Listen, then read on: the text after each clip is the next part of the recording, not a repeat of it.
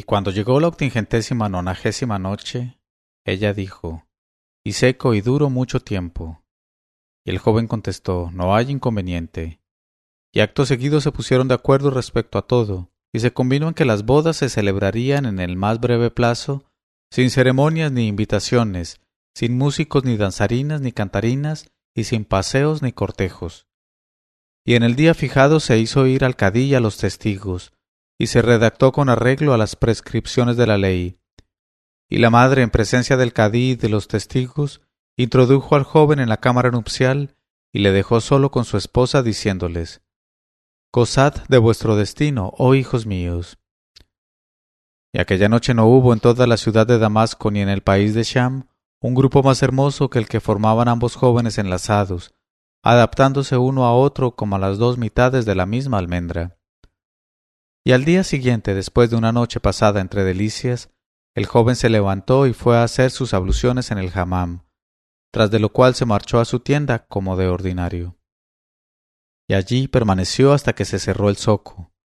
Y entonces se levantó y volvió a su nueva casa para encontrarse de nuevo con su esposa. Entró en el harén y fue derecho a la cámara nupcial donde la víspera había probado tantas cosas excelentes. Y aquí que, bajo el mosquitero, dormía su esposa, con los cabellos en desorden, al lado de un mozalbete con mejillas vírgenes de pelo, que la estrechaba con amor contra sí. Al ver aquello el mundo se ennegreció ante el rostro del joven que se precipitó fuera de la cámara para ir en busca de la madre y hacerle ver lo que había que ver. Y encontró a la madre, que estaba sentada precisamente en el umbral de la habitación, y que al verle con el color tan amarillo y muy emocionado, le dijo ¿Qué te pasa, oh hijo mío? Ruega al profeta. Y contestó el joven, con él la plegaria y la paz. ¿Qué es eso, oh tía? ¿Qué es eso que he visto en el lecho? Me refugio en Alá contra las acechanzas del lapidario. Y escupió con violencia en tierra como si lo hiciese sobre alguien que estuviese a sus pies. Y dijo la madre, ¿Y a qué viene, oh hijo mío, toda esa cólera y toda esa emoción? ¿Es porque tu esposa está con otra persona? Pero por los méritos del profeta, ¿crees que puede una alimentarse del aire? ¿Y crees que te he dado por esposa a mi hija sin exigir de ti nada en calidad de dote ni de viudedad, para que vengas ahora reprobando su conducta y contrariando sus caprichos? ¿Es esa mucha pretensión de parte tuya, hijo mío? Porque bien debiste figurarte que dos mujeres como nosotras no podrían mantenerte si no estuvieran en libertad de acción. ¿Comprendes ya? Y el joven estupefacto por todo lo que oía, no supo otra cosa que murmurar. Me refugio en Alá, Él es el misericordioso. Y la madre añadió Vaya, no te quejes más. Pero si nuestra manera de vivir no te conviene, hijo mío, no tienes más que hacernos ver la anchura de tus hombros.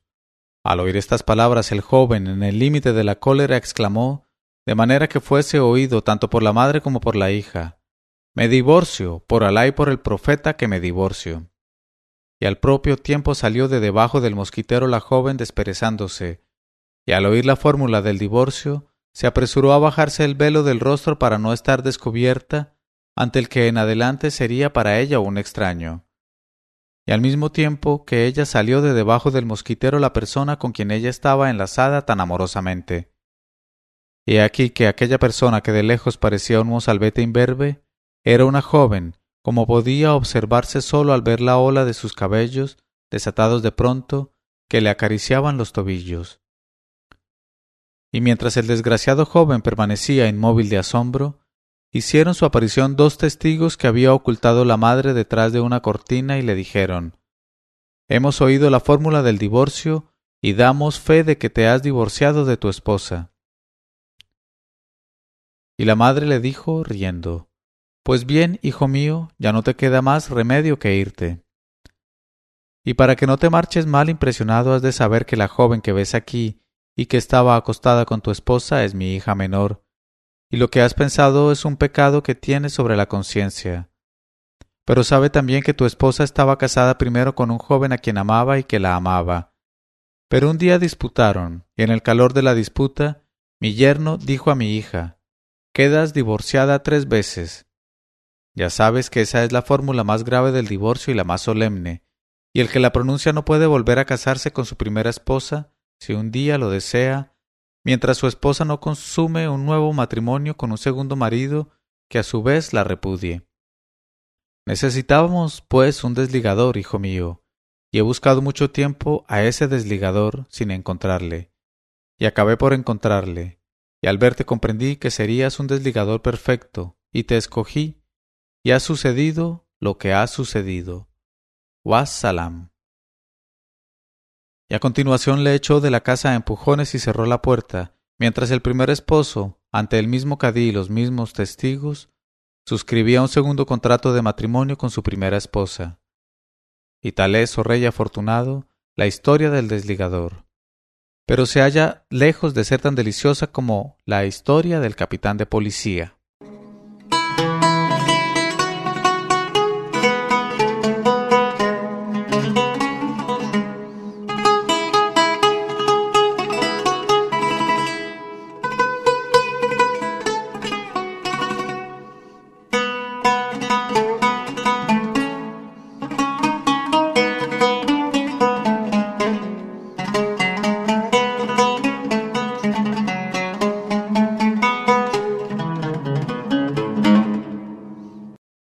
De policía.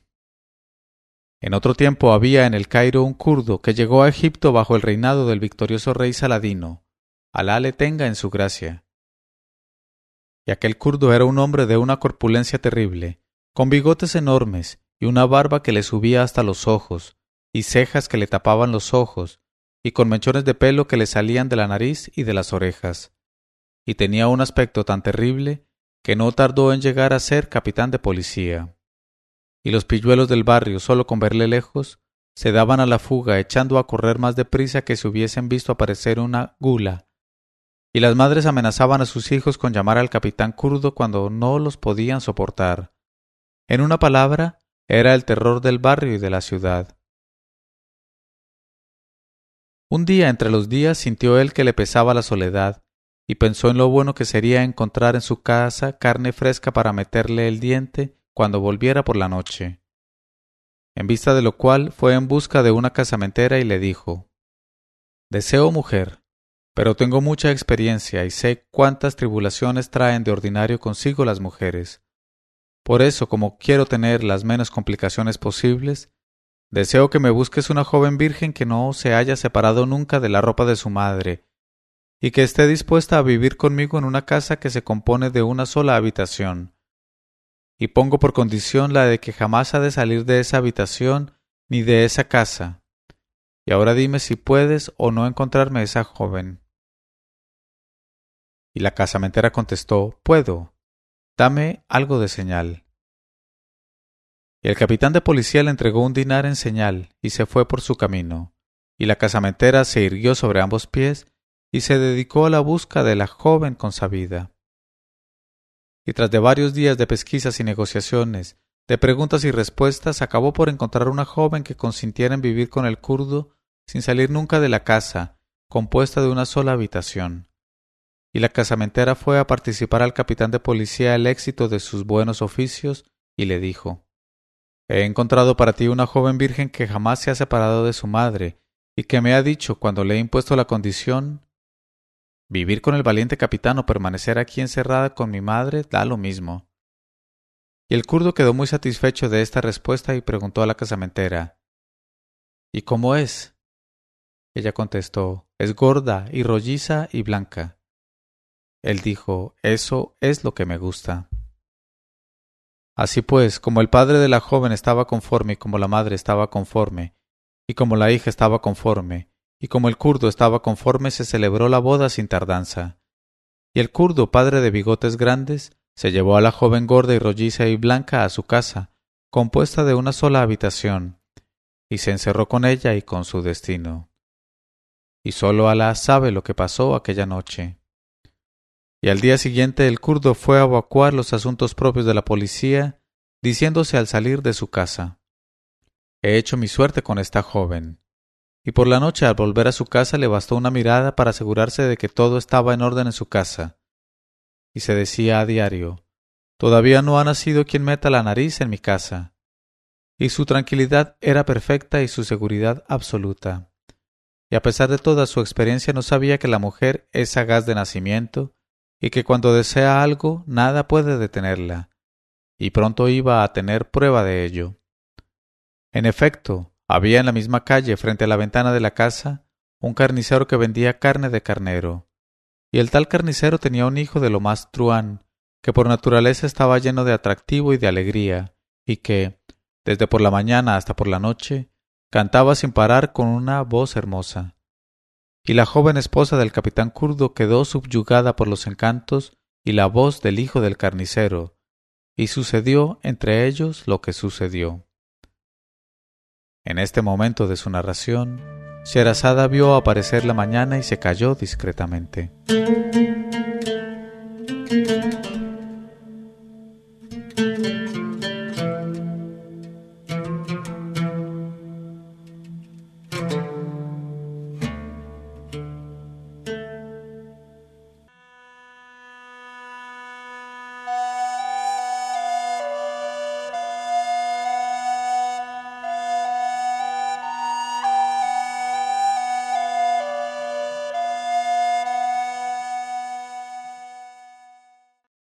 Cuando llegó la octingentésima nonagésima primera noche, ella dijo Y la joven esposa del capitán kurdo quedó subyugada por los encantos del hijo del carnicero, y sucedió entre ellos lo que sucedió. Y el señor kurdo volvió aquel día más temprano que de costumbre, e introdujo la llave en la cerradura para abrir la puerta. Y su esposa, que estaba copulando en aquel momento, oyó rechinar la llave y lo dejó todo para saltar sobre ambos pies, y se apresuró a ocultar a su amante en un rincón de la habitación, detrás de la cuerda en que estaban colgados los trajes de su esposo y los suyos propios. Luego cogió un velo grande, en el cual se envolvía de ordinario y bajó la escalerilla para salir al encuentro de su marido el capitán, el cual sólo con subir la mitad de los escalones había olfateado ya que en su casa pasaba algo que no pasaba de ordinario y dijo a su mujer ¿Qué hay? ¿Y por qué tienes ese velo? Y ella contestó La historia de este velo, oh dueño mío, es una historia que si estuviese escrita con agujas en el ángulo interior del ojo, serviría de lección a quien la leyera con respeto. Pero empieza por sentarte en el diván para que te la cuente. Y le llevó al diván, le rogó que se sentara y continuó así. Has de saber, en efecto, que en la ciudad del Cairo había un capitán de policía, hombre terrible y celoso, que vigilaba a su mujer de continuo, y para estar seguro de su fidelidad, la había encerrado en una casa como esta, con una sola habitación. Pero a pesar de todas sus preocupaciones, la mujer le ponía cuernos con todo su corazón, y sobre los cuernos insensibles de él copulaba con el hijo de su vecino el carnicero, de modo y manera que, un día en que había vuelto más temprano que de costumbre, el capitán sospechó algo. Y en efecto, cuando su mujer le oyó entrar, se apresuró a ocultar a su amante y llevó a su marido a un diván igual que yo he hecho contigo. Y entonces le echó por la cabeza una tela que tenía en la mano y le apretó el cuello con todas sus fuerzas de esta manera. Y así diciendo la joven echó la tela por la cabeza del kurdo y le apretó el cuello, riendo y continuando así su historia.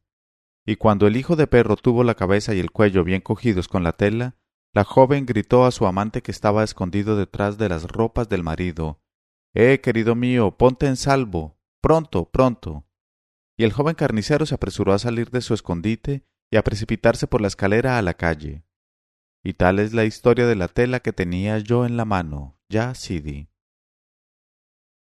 Y tras de contar así esta historia, y al ver que su amante estaba en salvo ya, la joven aflojó la tela que tenía fuertemente enrollada al cuello de su marido el kurdo y se echó a reír de tal manera que cayó de trasero.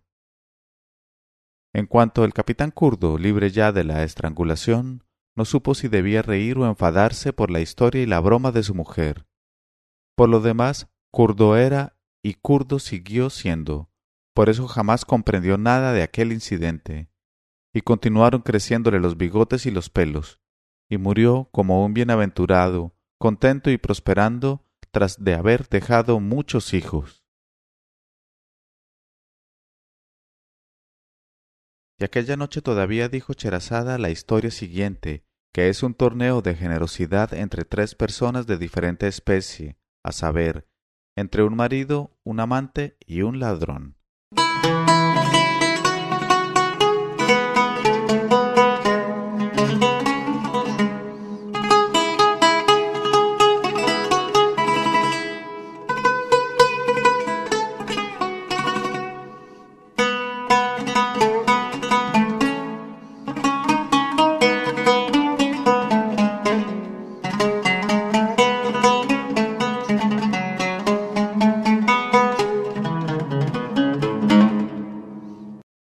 ¿Cuál es el más generoso? Cuentan que había en Bagdad un primo y una prima que desde la infancia se amaban con un amor extremado, y sus padres les destinaron uno para otro, diciendo siempre Cuando Aviv sea mayor le casaremos con Aviva. Y ambos habían vivido y crecido juntos, y con ellos había crecido su mutuo afecto. Pero cuando estuvieron en edad de casarse, el destino no decretó su matrimonio, porque los padres que habían sufrido reveses de fortuna quedaron muy pobres, y el padre y la madre de Javiva se consideraron favorecidos aceptando por esposo para su hija a un respetable jeique que era uno de los mercaderes más ricos de Bagdad y la había pedido en matrimonio. Y cuando de tal suerte quedó decidido su matrimonio con el jeique, la joven Aviva quiso ver por la última vez a su primo Aviv y le dijo llorando Oh hijo de mi tío, oh bien amado mío, ya sabes lo que ha pasado y que mis padres me han dado en matrimonio a un jeique a quien no he visto nunca y que no me ha visto nunca. He aquí que con este matrimonio se nos desbarata nuestro amor, oh primo mío. Y quizá nuestra muerte sea preferible a nuestra vida. Y Abib contestó sollozando, Oh bien amada prima mía, Amargo es nuestro destino y nuestra vida no tendrá objeto en adelante. ¿Cómo podremos, lejos uno de otro, seguir saboreando el gusto de la vida y deleitándonos con las bellezas de la tierra? Ay, ay, oh prima, ¿cómo vamos a soportar el peso de nuestro destino? Y lloraron uno junto a otro y casi se desmayaron de pena. Pero los separaron, diciéndoles que estaban esperando a la desposada para conducirla a casa del esposo y condujeron a la desolada Aviva en medio de un cortejo a la casa del jeique. Y después de las ceremonias de rigor, y los deseos y las invocaciones y las bendiciones, dio fin la boda y se marchó todo el mundo, dejando con su esposo a la recién casada. Y cuando llegó el momento de la consumación, el jeique penetró en la cámara nupcial y vio a su esposa llorando en los cojines y con el pecho henchido de sollozos. Y pensó, seguramente llora por lo que lloran todas las jóvenes que se separan de su madre, pero generalmente no dura mucho eso por fortuna. Con aceite se abren los candados más duros y con dulzura se amansa a los cachorros de león. Y se acercó a ella que seguía llorando y le dijo, Ya, hija viva, oh luz del alma, ¿Por qué maltratas así la hermosura de tus ojos? ¿Y qué dolor es el tuyo que te hace olvidar hasta la presencia de alguien nuevo para ti? Pero la joven, al oír la voz de su esposo, redobló en sus lágrimas y sollozos y hundió más la cabeza en las almohadas. Y el jeique le dijo muy apurado, Ya sé, hija viva, si lloras por verte separada de tu madre, iré a buscarla al instante. Y la joven por toda respuesta sacudió la cabeza sin levantarla de las almohadas, llorando más fuerte, y eso fue todo. Y su esposo le dijo Si lloras por tu padre o por una hermana tuya o por tu nodriza o por algún animal doméstico, gallo, gato o gacela, dímelo, y por Alá que iré a buscarle. Pero la respuesta fue un signo negativo de cabeza en las almohadas. Y el jeique reflexionó un instante y dijo Lloras quizá por la casa de tus padres, donde has pasado tu infancia y tu adolescencia, oh Javiva. Si lloras por eso, dímelo y te cogeré de la mano y te llevaré allá. Y la joven, un tanto amansada por las buenas palabras de su esposo, levantó un poco la cabeza, y sus hermosos ojos estaban llenos de lágrimas, y su rostro encantador era como una llama. Y contestó con voz temblorosa de llanto, Ya, Sidi, no es por mi madre por quien lloro, ni por mi padre, ni por mi hermana, ni por mi nodriza, ni por mis animales domésticos. Te suplico, pues, que me dispenses de revelarte el motivo de mis lágrimas y de mi pena. Y el excelente Heike, que por primera vez veía al descubierto el rostro de su mujer, quedó muy conmovido por su belleza, por el encanto infantil que se desprendía de toda ella y por la dulzura de su habla, y le dijo Ya Seti Habiba, oh la más bella entre las jóvenes y corona suya. Si no es el alejamiento de tu familia y de tu casa lo que te da tanta pena, es porque hay otro motivo, y te ruego que me lo digas para remediarlo. Y contestó ella, Por favor, dispénsame de contestártelo. Dijo él, Entonces ese motivo no es otro que la repugnancia y la aversión que sientes por mí, pues, por tu vida que si me hubieses dicho por la intermediaria de tu madre que no querías ser mi esposa, claro es que no te habría obligado a entrar a pesar tuyo en mi casa. Y dijo ella, No por Alá, oh mi señor, el motivo de mi pena no se debe a repugnancia o aversión. ¿Cómo iba a abrigar semejantes sentimientos para quien no había visto nunca? Se debe a otra cosa que no puedo revelarte. Pero tanto y con tanta bondad la porfió él, que la joven con los ojos bajos acabó por confesarle su amor a su primo diciendo el motivo de mis lágrimas y de mi pena es un ser querido que ha quedado en casa, el hijo de mi tío con el que he crecido y que me ama y a quien amo desde la infancia.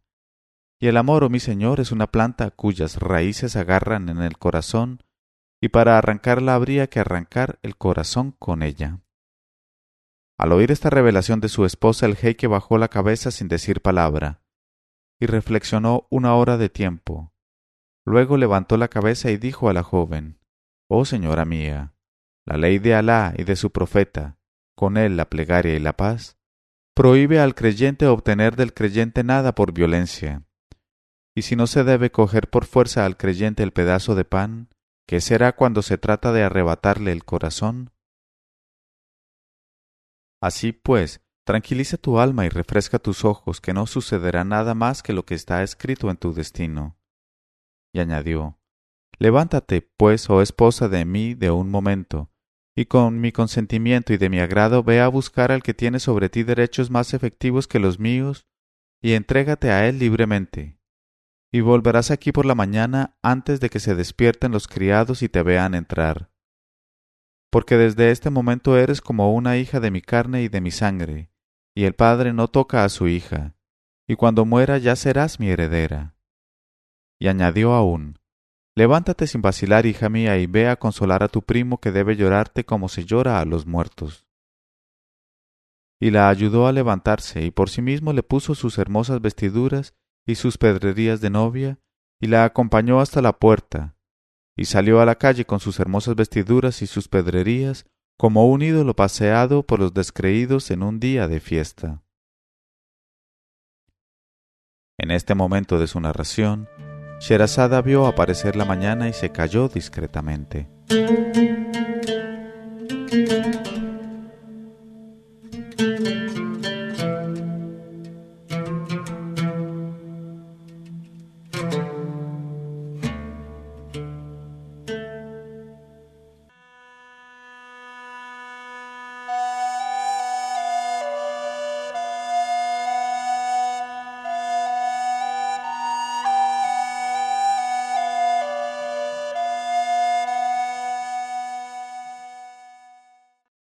Pero cuando llegó la octingentésima nonagésima segunda noche, ella dijo, y salió ella a la calle con sus hermosas vestiduras y pedrerías, como un ídolo paseado por los descreídos en un día de fiesta.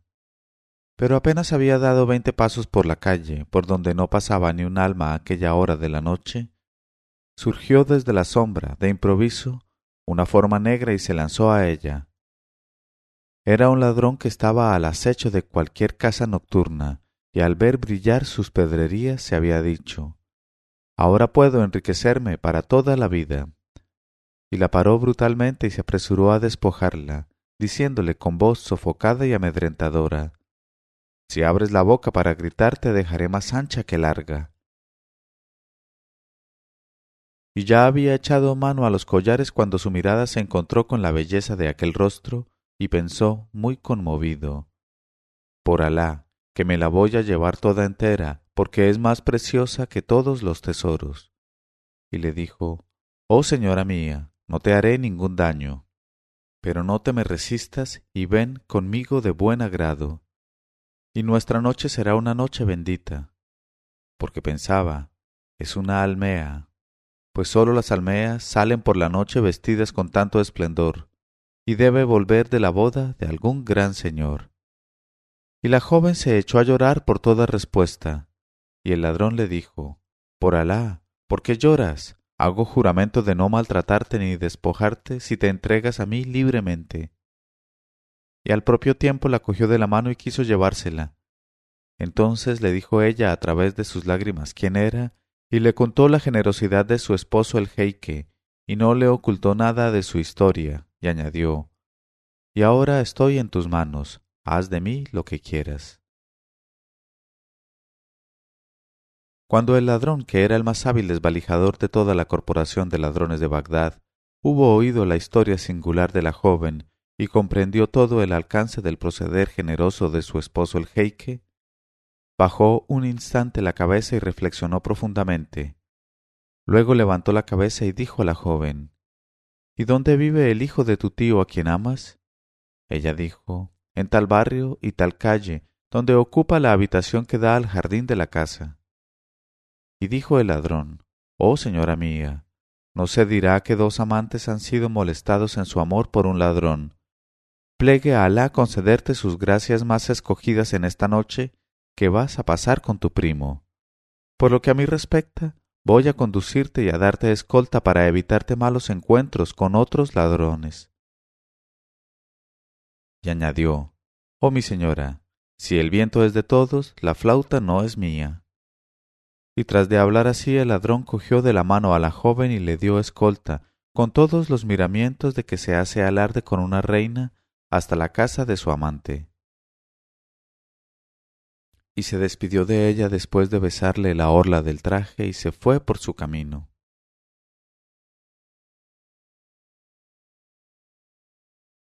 Y la joven empujó la puerta del jardín, atravesó el jardín y fue derecho al cuarto de su primo, y le oyó sollozar completamente solo, pensando en ella.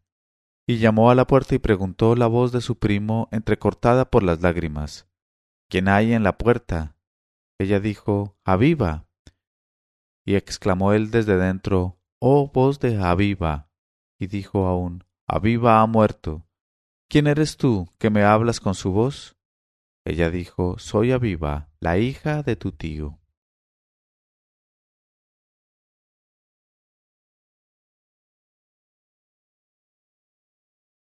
y la puerta se abrió, y Aviv cayó desmayado en brazos de su prima.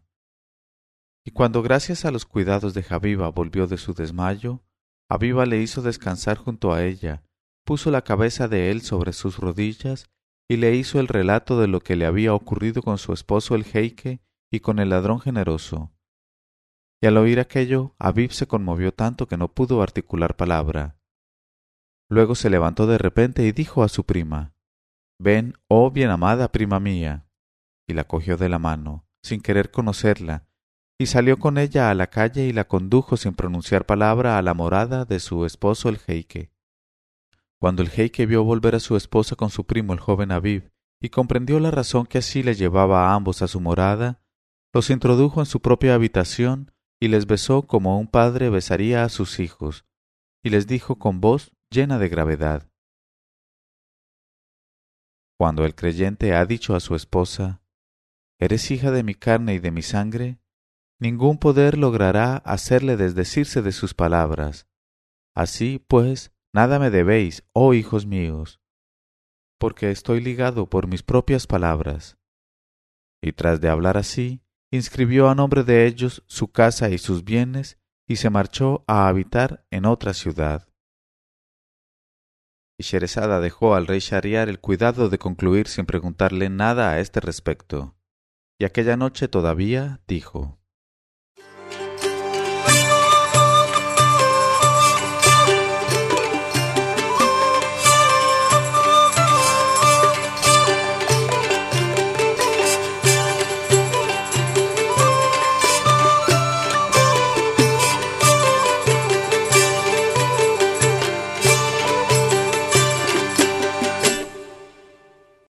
El barbero emasculado.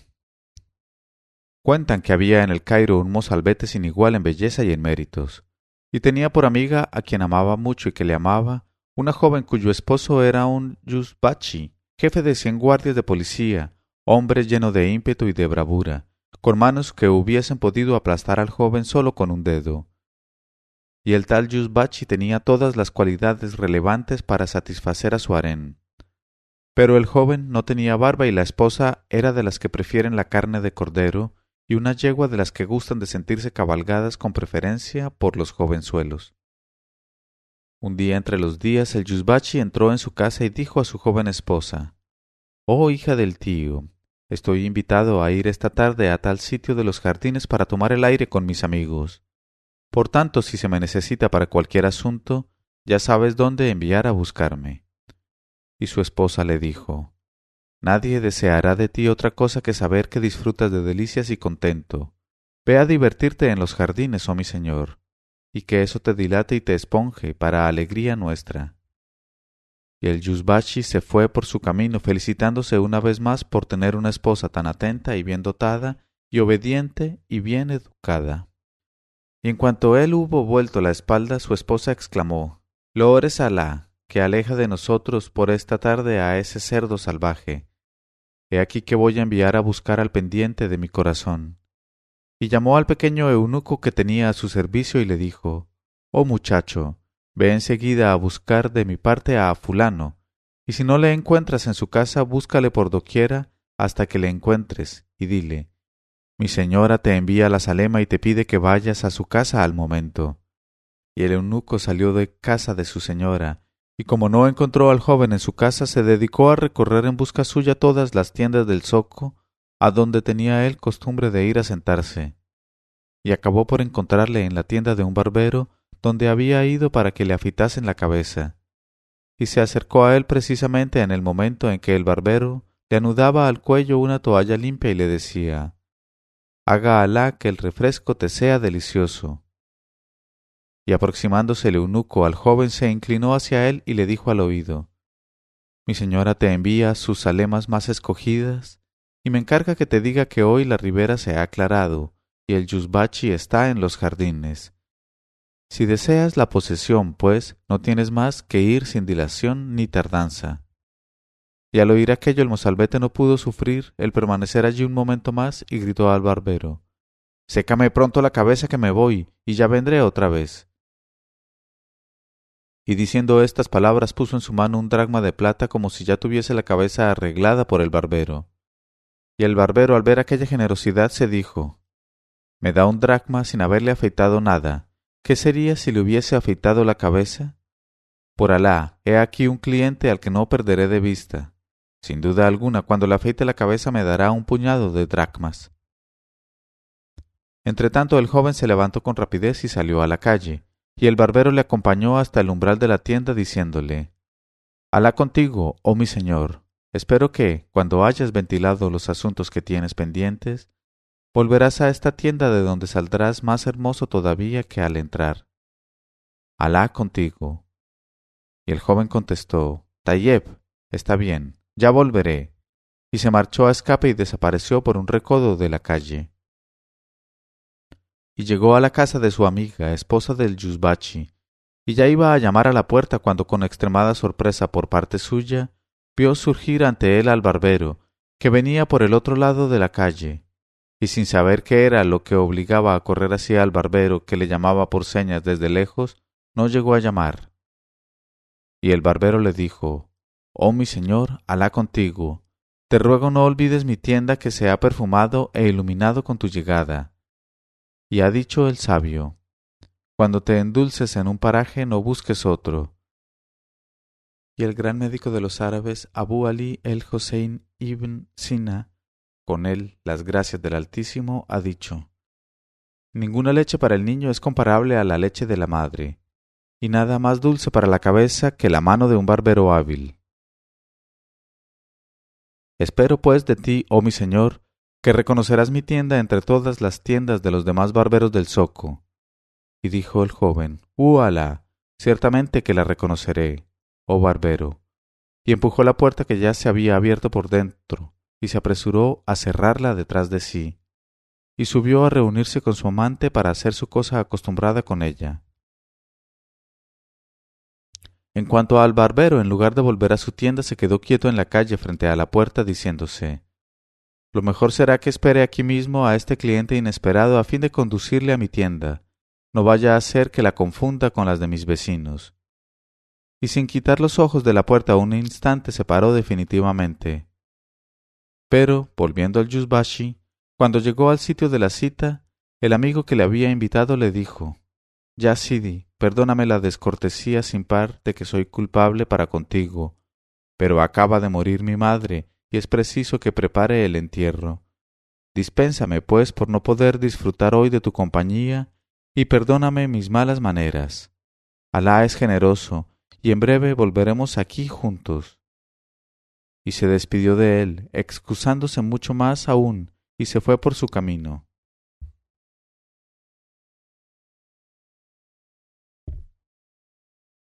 Y el Yusbashi con la nariz muy alargada dijo para sí A la maldiga a las viejas calamitosas que ennegrecen de tan mala manera los días de diversión, y súmalas el maligno en el agujero más profundo del quinto infierno.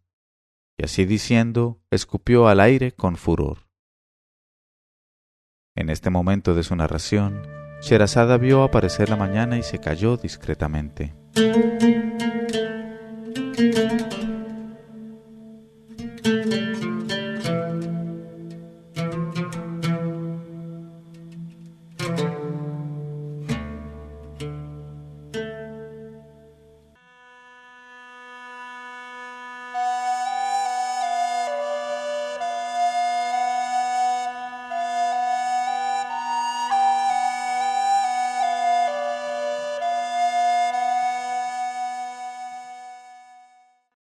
Llegó la octingentésima nonagésima tercera noche, ella dijo, y el Yusbachi con la nariz muy alargada dijo para sí, a la maldiga a las viejas calamitosas que ennegrecen de tan mala manera los días de diversión, y súmalas el maligno en el agujero más profundo del quinto infierno.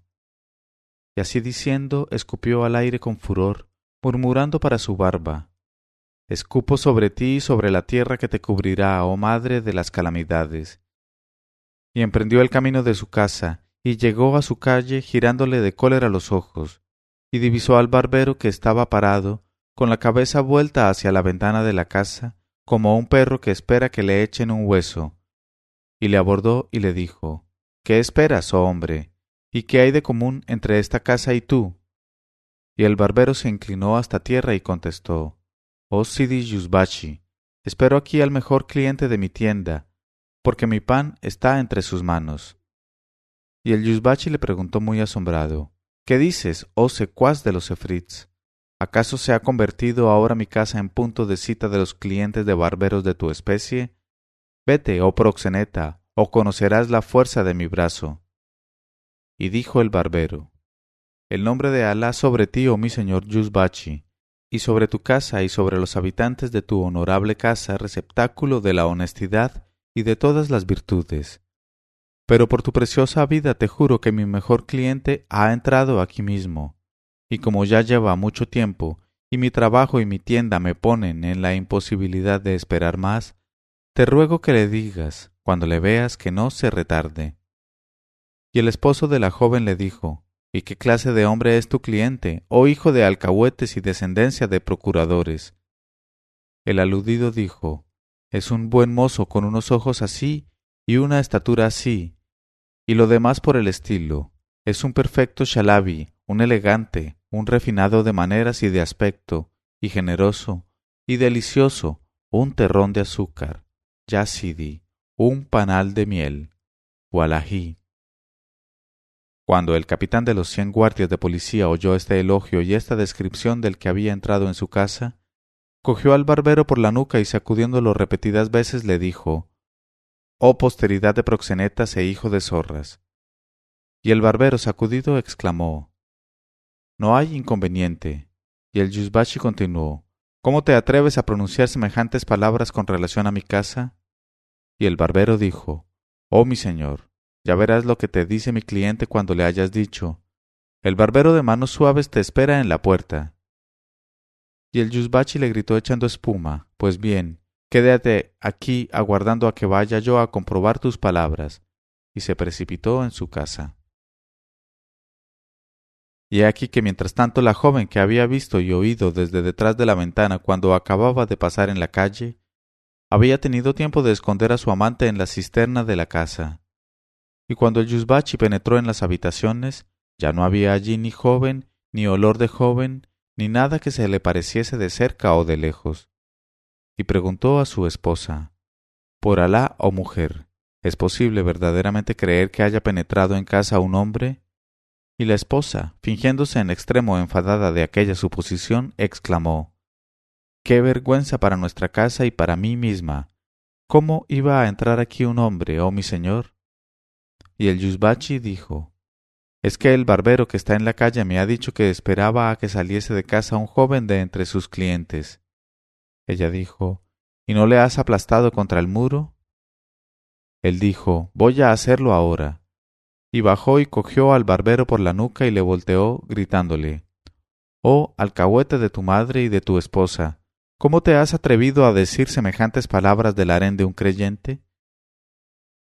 Y ya iba sin duda a hacerle entrar su longitud en su anchura cuando el barbero exclamó Por la verdad que nos ha revelado el profeta, oh Yusbachi, que he visto con mis ojos entrar en la casa al joven, pero no lo he visto salir y el otro dejó de darle volteretas y llegó al límite de la perplejidad al oír a aquel hombre sostener semejante cosa cara a cara de la muerte, y le dijo No quiero matarte sin probarte que has mentido, oh perro. Ven conmigo. Y le arrastró a la casa y empezó a recorrer con él todas las habitaciones del piso bajo, las de arriba y de todas partes. Y cuando lo hubieron examinado todo y visitado todo, bajaron al patio y registraron por todos los rincones, sin encontrar nada, y el Yusbachi se encaró con el barbero y le dijo No hay nada. Y el otro dijo Es verdad, pero queda todavía esta cisterna que no hemos visitado. Eso fue todo, y el joven oía sus idas y venidas y su conversación, y al escuchar aquellas últimas palabras de cisterna y de visita a la cisterna, maldijo en su alma al barbero pensando Ah, hijo de prostitutas de infamia, va a hacer que me cojan, y por su parte la esposa oyó que el barbero hablaba de visitar la cisterna, y bajó a toda prisa gritando a su esposo ¿Hasta cuándo, hombre, vas a hacer recorrer tu casa y tu arena a ese producto de los mil cornudos de la impudicia? ¿Y no te da vergüenza introducir de tal suerte en la intimidad de tu morada a un extraño de la especie de éste? ¿A qué esperas para castigarle como se merece su crimen? Y el Yusbachi dijo Verdad dices, oh mujer, hay que castigarle, pero tú eres la calumniada y a ti te corresponde castigarle.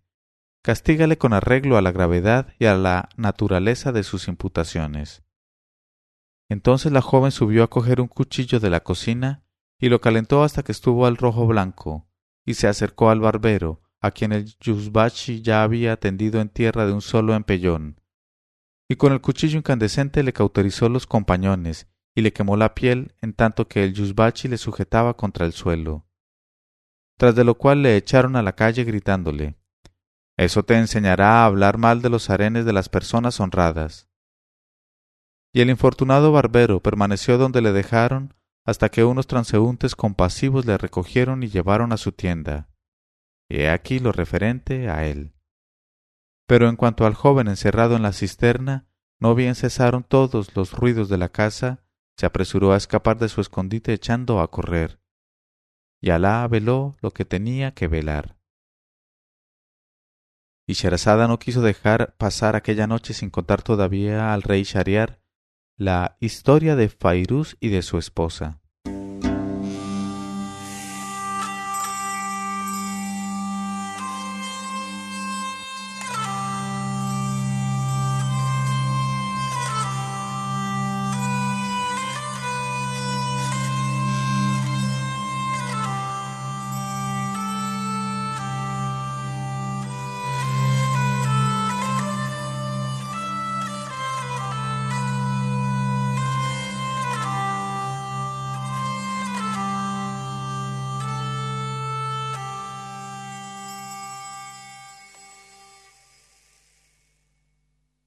Fairuz y su esposa.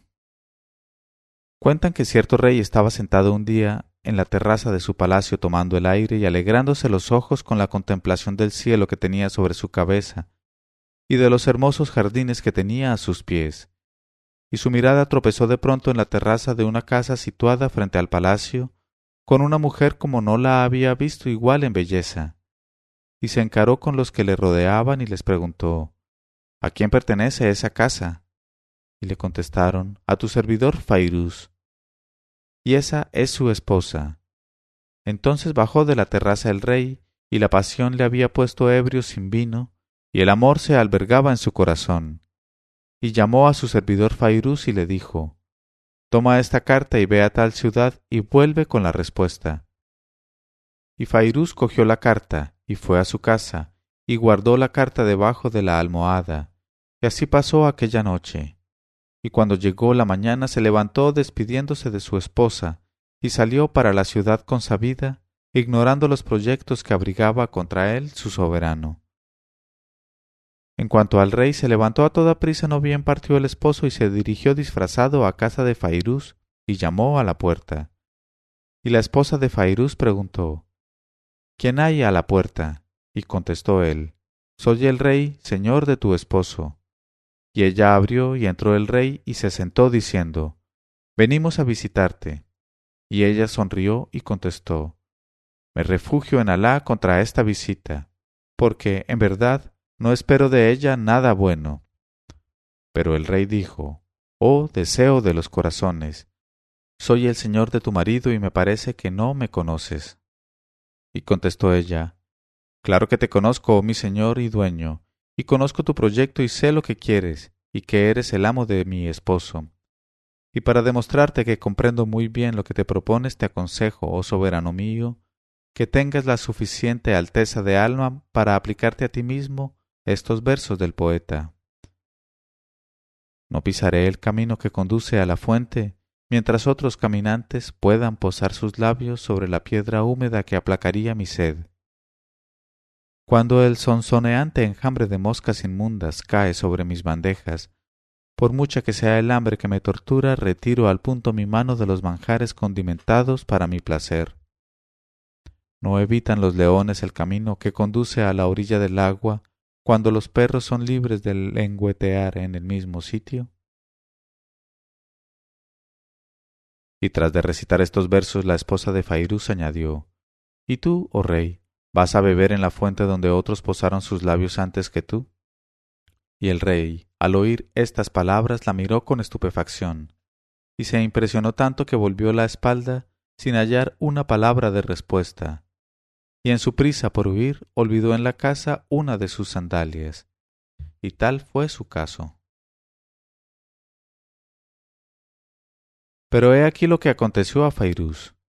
Cuando salió de su casa para ir a donde le había enviado el rey, buscó la carta en su bolsillo pero no la encontró, y se acordó de que la había dejado debajo de la almohada, y volvió a su casa, y entró en el preciso momento en que el rey acababa de irse, y vio la sandalia del rey en el umbral, y al punto comprendió el motivo de que se le enviara fuera de la ciudad hacia un país lejano, y se dijo El rey mi señor no me envía ya más que para dar libre curso a su pasión inconfesable.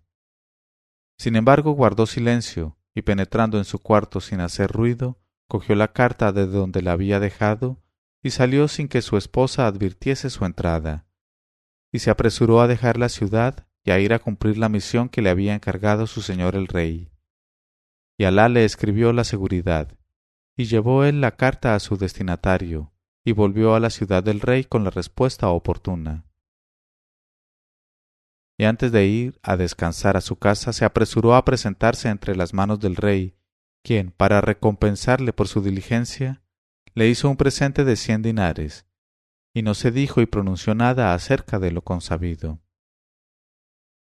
Y tras de tomar los cien dinares, Fairús fue al zoco de los joyeros y de los orfebres, e invirtió toda la suma en comprar cosas magníficas, entre preseas, para uso de las mujeres.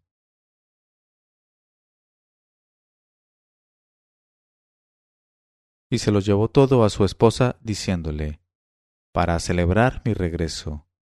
Y añadió, Toma esto, y cuanto aquí te pertenezca, y vuelve a casa de tu padre. Y ella le preguntó ¿por qué? Él dijo En verdad que mi señor el rey me ha colmado de bondades, y como quiero que lo sepa todo el mundo y que tu padre se regocije al ver sobre ti todas esas preseas, deseo que vayas a donde te he dicho. Y ella contestó, con cariño y de todo corazón jubiloso. Y se atavió con cuanto le había llevado su esposo y con cuanto ella poseía ya, y fue a casa de su padre. Y su padre se regocijó mucho de su llegada y de ver todo lo que de hermoso llevaba encima ella, que permaneció en casa de su padre un mes entero sin que su esposo Fairuz pensase en ir a buscarla, y sin que ni siquiera mandase a pedir noticias suyas. Así es que al cabo de aquel mes de separación el hermano de la joven fue en busca de Fairuz y le dijo Oh Fairuz, si no quieres revelar el motivo de tu cólera contra tu esposa y del abandono en que la dejas, ven y queréllate con nosotros ante nuestro señor el rey. Y Fairuz contestó Aunque vosotros queráis querellaros, yo no me querellaré, y el hermano de la joven dijo, De todos modos ven y me oirás querellarme. Y se fue con él a ver al rey. Y encontraron al rey en la sala de audiencias, y al cadí sentado al lado suyo. Y el hermano de la joven, después de besar la tierra entre las manos del rey, dijo, Oh Señor nuestro, vengo a querellarme de una cosa.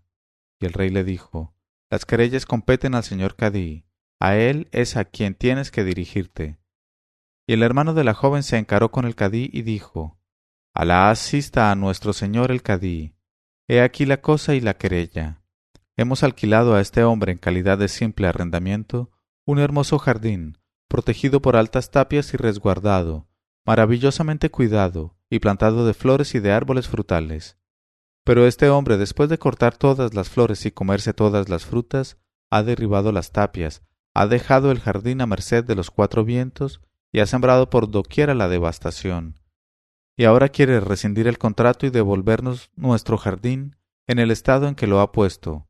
Y tal es la querella y el asunto, ya Sidi Cadí.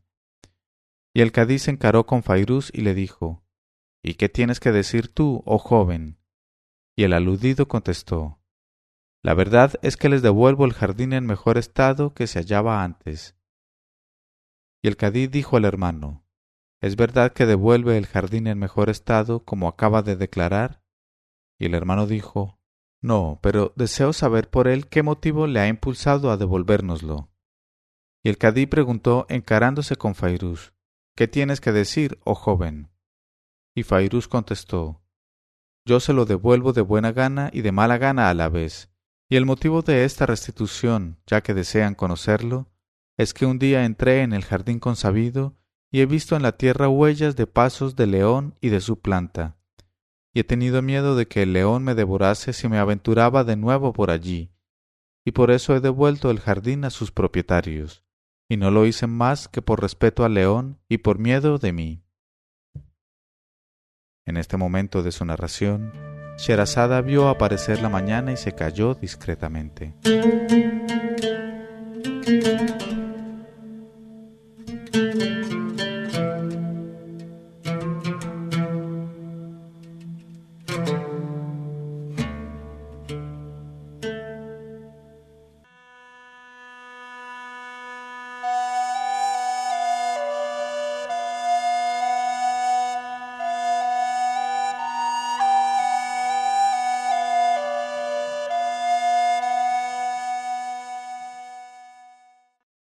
Cuando llegó la octingentésima nonagésima cuarta noche, ella dijo, Y por eso he devuelto el jardín a sus propietarios. Y no lo hice más que por respeto al león y por miedo por mí. Cuando el rey, que estaba tendido en los cojines y que escuchaba sin que lo pareciese, hubo oído las palabras de su servidor Fairuz y comprendió su alcance y significación, se levantó acto seguido y dijo al joven, Oh Fairuz, calma tu corazón, desecha tus escrúpulos y vuelve a tu jardín, porque te juro por la verdad y la santidad del Islam, que tu jardín es el mejor defendido y el mejor guardado que encontré en mi vida, y sus murallas están al abrigo de todos los asaltos, y sus árboles, sus frutos y sus flores son los más sanos y los más hermosos que vi nunca. Y Fairuz comprendió, y volvió con su esposa, y la amó. Y de esta manera ni el cadí ni ninguno de los numerosos concurrentes que había en la sala de audiencias pudieron comprender nada de la cosa que permaneció secreta entre el rey y Fairuz y el hermano de la esposa. Pero Alá es omnisciente. Y todavía dijo Sherazada.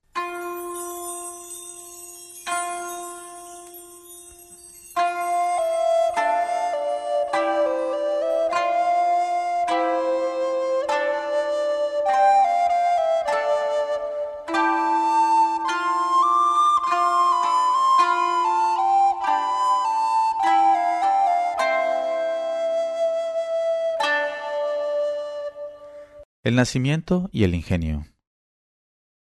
Había un hombre sirio de nacimiento a quien Alá había dotado como a todos los shamitas de su raza de una sangre pesada y de un ingenio espeso, porque es cosa notoria que, cuando Alá distribuyó sus dones a los humanos, puso en cada tierra las cualidades y los defectos que debían transmitirse a todos los que nacieran allí.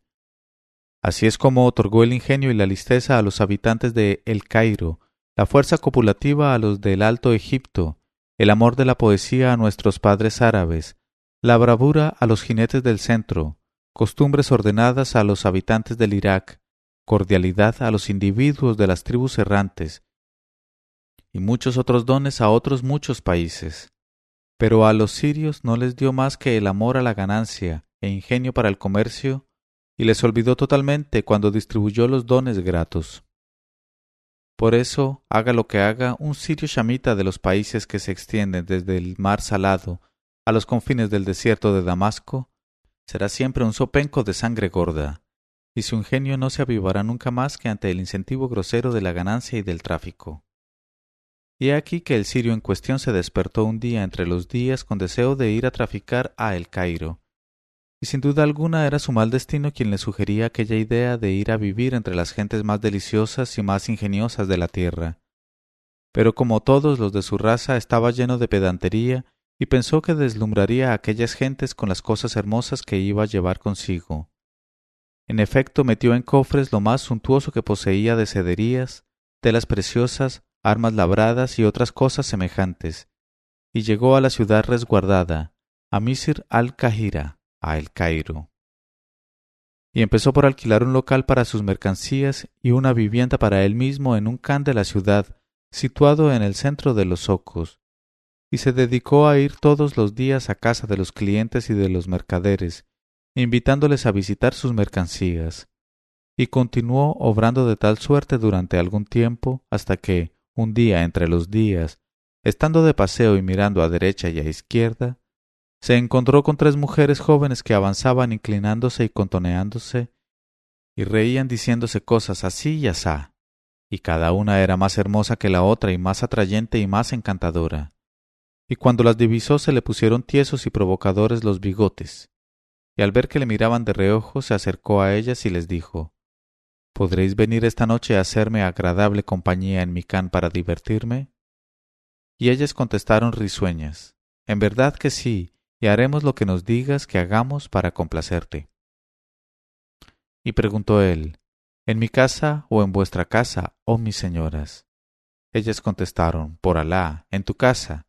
¿Acaso crees que nuestros maridos nos dejan introducir en casa hombres extraños? Y añadieron ellas, Esta noche iremos a tu casa, dinos dónde te alojas. Él dijo, Me alojo en un cuarto de tal can, en tal calle. Ellas dijeron, en ese caso, nos prepararás la cena y nos la tendrás caliente, e iremos a visitarte después de la hora de la plegaria de la noche. Y dijo, Así se habla. Y le dejaron ellas para proseguir su camino. Y por su parte él se encargó de las provisiones y compró pescado, cohombros, ostras, vino y perfumes, y lo llevó todo a su cuarto y preparó cinco especies de manjares a base de carne, sin contar el arroz y las verduras, y los guisó por sí mismo, y lo tuvo todo dispuesto en las mejores condiciones. Y cuando se acercó la hora de cenar llegaron las tres mujeres como le habían prometido, envueltas en cababits de tela azul que hacían que no se las conociese. Pero al entrar se quitaron de los hombros aquellas envolturas y fueron a sentarse como lunas. Y el sirio se levantó y se sentó enfrente de ellas como un bobalicón tras de ponerles delante las bandejas cargadas de manjares. Y comieron con arreglo a su capacidad. Y luego él les llevó el taburete de los vinos, y circuló entre ellos la copa, y a las invitaciones apremiantes de las jóvenes, el sirio no se negó a beber ninguna vez, y bebió de tal modo que se le iba la cabeza en todas direcciones. Y entonces fue, cuando un poco envalentonado, miró cara a cara a sus compañeras y pudo admirar su belleza y maravillarse de sus perfecciones. Y fluctuó entre la perplejidad y la estupefacción, y osciló entre la extravagancia y el azoramiento, y ya no sabía distinguir el macho de la hembra, y su estado fue memorable y su destino deplorable.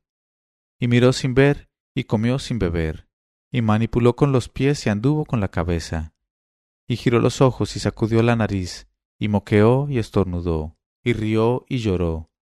Tras de lo cual se encaró con una de las tres y le preguntó Por Alá sobre ti, ya Seti, ¿cómo es tu nombre?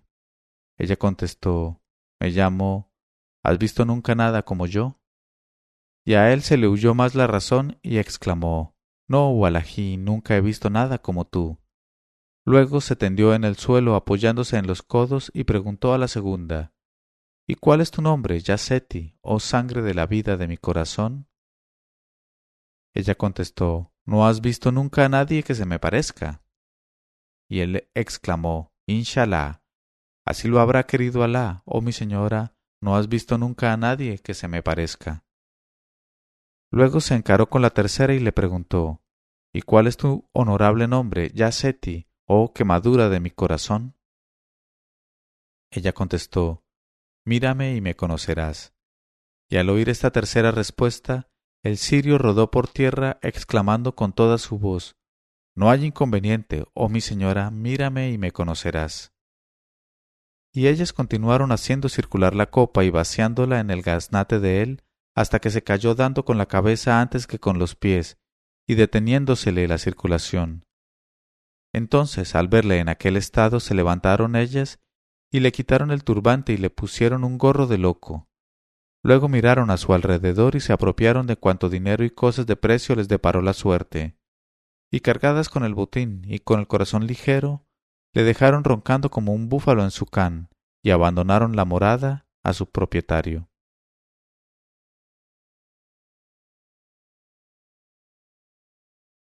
y el velador veló lo que tenía que velar. Al día siguiente, cuando el sirio se repuso de su borrachera, se vio solo en su cuarto y no tardó en comprobar que su cuarto estaba barrido de cuanto contenía. Y de pronto recobró completamente el sentido y exclamó No hay majestad ni poder más que en Alá el glorioso, el grande. Y se precipitó fuera del can, con el gorro de loco en la cabeza y empezó a preguntar a todos los transeúntes si habían encontrado a fulana, mengana y sutana, y decía los nombres que le habían revelado las jóvenes, y las gentes al verle ataviado de tal modo lo creían escapado del Maristán, y contestaban No por Alá, nunca hemos visto nada como tú. Y decían otros Nunca hemos visto a nadie que se te parezca. Y decían otros En verdad que te miramos, pero no te conocemos. Así es que harto de preguntar ya no supo él a quién recurrir ni a quién quejarse, y acabó por encontrar al fin a un transeúnte caritativo y de buen consejo que le dijo Escúchame, oh Sirio, lo mejor que puedes hacer en estas circunstancias es volverte a Siria sin tardanza ni dilación, pues en el Cairo ya ves que las gentes saben volcar los cerebros duros igual que los ligeros, y jugar con los huevos también como con las piedras. Y el sirio, con la nariz alargada hasta los pies, se volvió a Siria, su país, de donde no debía haber salido nunca. Y como les han sucedido con frecuencia aventuras semejantes, por eso los nacidos en Siria hablan tan mal de los hijos de Egipto. Y Sherazada, habiendo acabado de contar esta historia, se calló. Y el rey Shariar le dijo, Oh Sherazada, me han complacido en extremo estas anécdotas, y con ellas me encuentro más instruido y esclarecido. Y Sherazada sonrió y dijo, Solo Alá es el instructor y el esclarecedor.